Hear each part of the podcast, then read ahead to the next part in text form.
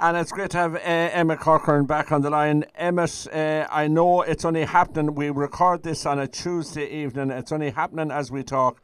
But Paschal Donohoe has been uh, trying to explain uh, uh, himself. He has 1,400 more of an expense in 2020 that he didn't uh, declare, apart from the stuff in, in 2016. So it's a bit of a drip, drip, uh, more revelations and more revelations, and it's a pity, really. I don't know whether it's a resigning matter or not, but uh, I think that the man has done a good job. But I mean, as we have said here last week, I mean, uh, the rules are the rules, and that's it. Yeah, the rules are the rules, but um, I think it's important to keep sight of what the rules say as well. Um, the SIPO rules don't say that uh, a minister must resign his office as a result of a misdeclaration or an yeah, underdeclaration, yeah. deliberate or otherwise. The role of SIPO there to investigate these things and make a recommendation to government and the government of the day to make the to make the decision on whether or not they have confidence in the minister to continue in his office. Um, and I suppose it's like many things that we're seeing nowadays. It's the witch hunt mentality. Uh, yeah. Oh, there's a soft belly air now on this fella, and you know he's so prim and proper, and he's so uh, Yeah. righteous, and that that we'll take him down a peg or two. Um, and look, these these things happen. Like we we have a record in this country Yeah, yeah, of yeah, yeah. uh, taking the head off the fella that you know gets caught out in these things, and very often it ends up being a A witch hunt. to our own disadvantage in the long term. Yeah, Um, it's we've just- seen that time and time again with commissioners and ministers, and you know, it's about like if we say life is about balance. Well, punishment then needs to meet the crime, um, and there's an awful lot of ways that the likes of ministers and politicians can be held to account, rather than simply saying carte blanche, they have to resign. Yeah, yeah. Um, what are your own thoughts on it, Seamus? Well, uh, I well see the thing about it. On one side of it is you're going to have the drip drip, which is unfortunate for him. Like I mean, it's a, he obviously had more to say, or else he wouldn't have come back today uh, to answer for a second time. So there was obviously more in the closet there. So uh, it doesn't seem to be um, on the face of it anyway. It doesn't seem to be that a resigning matter or an awful lot of money or whatever. But it's something that he should have done that he did, and the way the media and social media is now, it's drip, drip, drip, drip, drip, and it's a sort of a relentless pursuit of, uh, you know, and until somebody is gone, and then they'll turn their ire to the next person. So.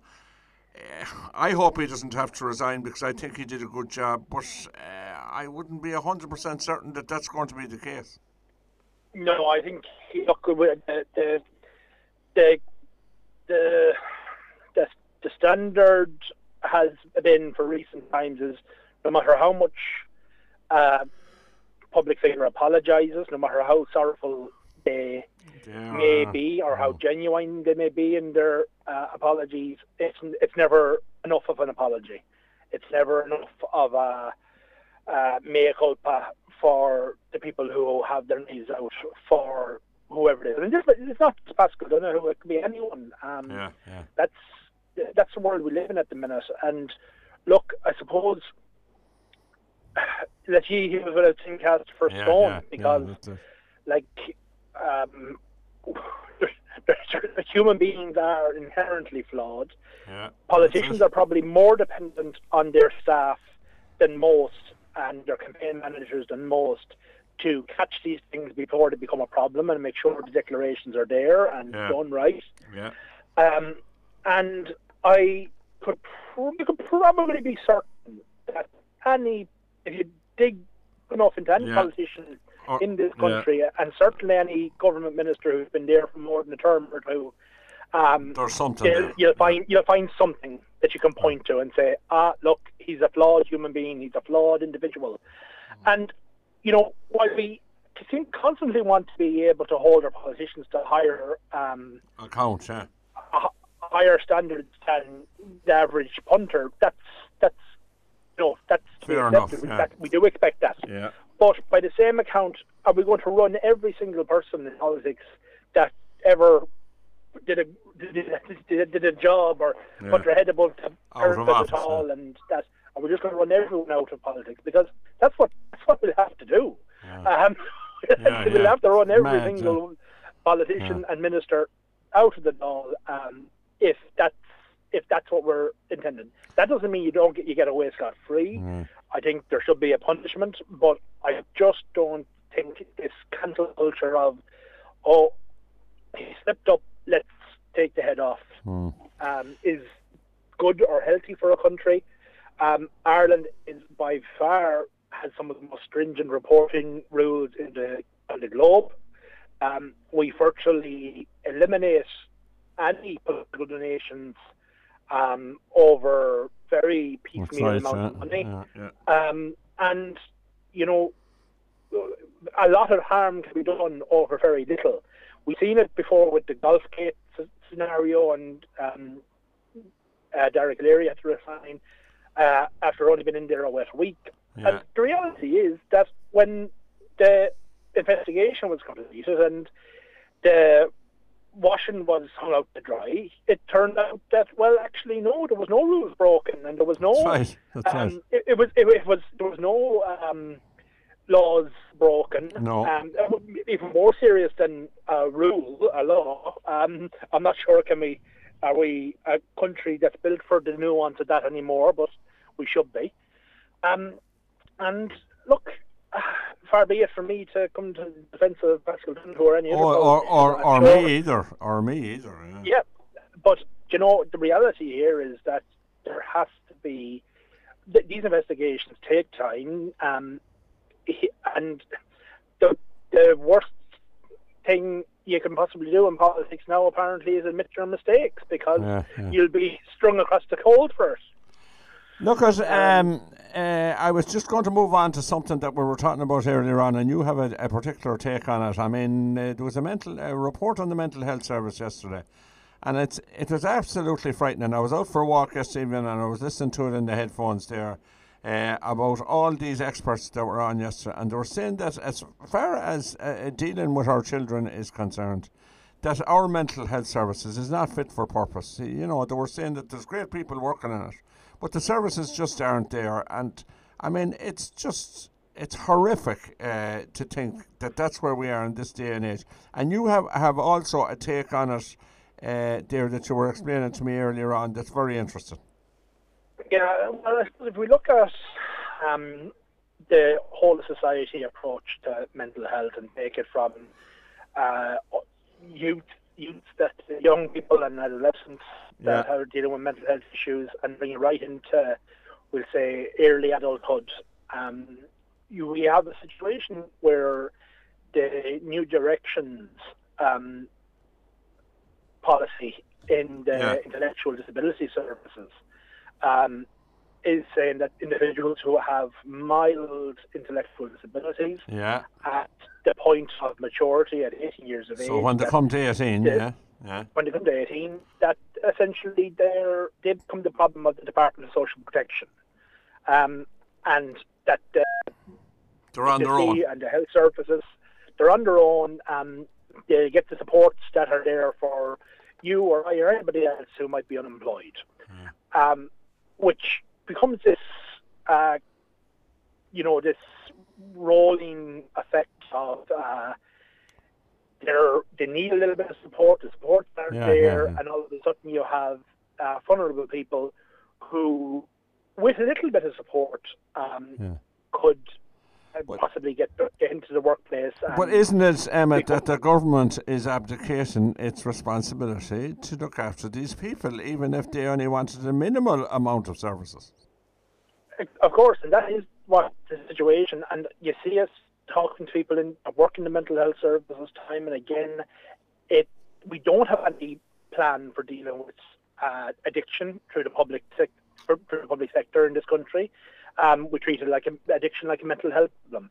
Um, and with the way the new directions is moving now, you're also looking at uh, bio- or, you know, biological issues and intellectual disabilities also been treated as a mental health issue. And, you know, mental health crises are commonplace. I think if you you, you probably have lived a very sheltered life if you haven't uh, engaged with somebody young or old who has dealt with you know That's anxiety right. and depression Yeah. right through to the likes of schizophrenia or bipolar disorder um, and you know there we have to be able to do better to support people who need a little bit of support early on in life Yeah, yeah, I agree. keep them on you. the right track. I totally agree And with you. it, the, the commission, the Mental Health Commission's report, um, which I admittedly haven't read, but I've only read some of the reports on it, um, have been that look, we're we're not doing enough, and until government decides that not everything is either going to be a physical health or a mental health issue in the most extreme of circumstances, i.e., a crisis, and decides to invest earlier in crisis prevention over crisis solutions, then we're we're on the high road to nowhere because the resources aren't there. Yeah. Um, you you send somebody at 18 into the adult mental health services, um, and it's you're completely overwhelmed, and the services are overwhelmed, and you, there's not the there's neither the social workers available Yeah. nor the mental health professionals available, and sometimes, uh, a yeah, well, almost all the time, a stitch in time says nine. Um, and all you have to do is look That's around at how the services in County Roscommon alone have been underfunded for, gosh, since Decades. the time immemorial, from the day they were, day they were in, in, uh, Set up. established. They've been under underfunded, under resourced, um, and you know that leads to the spiraling effect of a mental health issue becomes an addiction problem, and that feeds becomes a negative feedback loop of sorts, where Yeah, yeah. you end up with a full blown crisis, whereas a little bit of intervention early on could have prevented it. Exactly. Um, I'm only over the last few weeks that I've been uh, reading a lot about uh, childhood psychology and the effects of you know trauma on children, particularly during the formative years. We, I don't think, um, well, I certainly wasn't uh, Aware. cognizant of of how big an effect a very small event can have on a Yeah, child yeah, yeah. and forming into their personality. And until you know we, as a country, decide, okay, we're going to treat trauma and the the symptoms of trauma earlier on in life before um, they become a full blown societal problem, um, then we're going to keep living the same cycle over and over and over. There's no doubt about that. Uh, uh, just we'll give a small little mention before we finish, and we can uh, do more on it next week. Enoch Burke, what's your take on what's happening with him? Well, you're controversial if you do, and you're controversial if you don't on this particular. Well, yeah, absolutely, yeah. Look, the reality here is um, that you, you we can't have a system whereby people are willy-nilly ignoring court orders. The Exactly. court order is there for a very particular reason, and Yeah. there generally. These kind of injunctions are there to protect um, somebody more vulnerable. In this case, we're talking about children. Yes. Now, has Enoch Burke done himself any favours in his conduct uh, over the last few months? And his family, swear- no. And the family. And look, the reality is there's no right person that can say that his behaviour was acceptable. Um, but by the same account, I don't think any right person would either would think that uh, what was being asked of uh, Enoch Burke in terms of you, you Yeah, yeah, yeah. legislating the Yeah. words that come out of his mouth Yeah. is acceptable either. Now, I know. I feel like in this situation, um, you had the school uh, on one side and the and neither were seeming to be willing to concede any ground Of or any open up any yeah, reasonable dialogue. Yeah, yeah. Um, but look, he has been dismissed now. Um, the the place for any grievance that he may have is in the courts, um, and he has not enamored himself uh, to the courts in this country over the last uh, number of months. No, but as you said, there's but there's But- two sides to it. Yeah, you know. yeah, like I'm always trying to look at it from both perspectives. The reality was people were saying, "Oh, isn't it awful to put him in prison for not being willing to use this?" And uh, on both sides, on the left and on the right, um, at, the, at the commentariat, they were trying to capitalize on whatever suited their narrative. The reality was the only time that man ever stood inside a prison was because he breached a court order, not because of the words that came out of his mouth.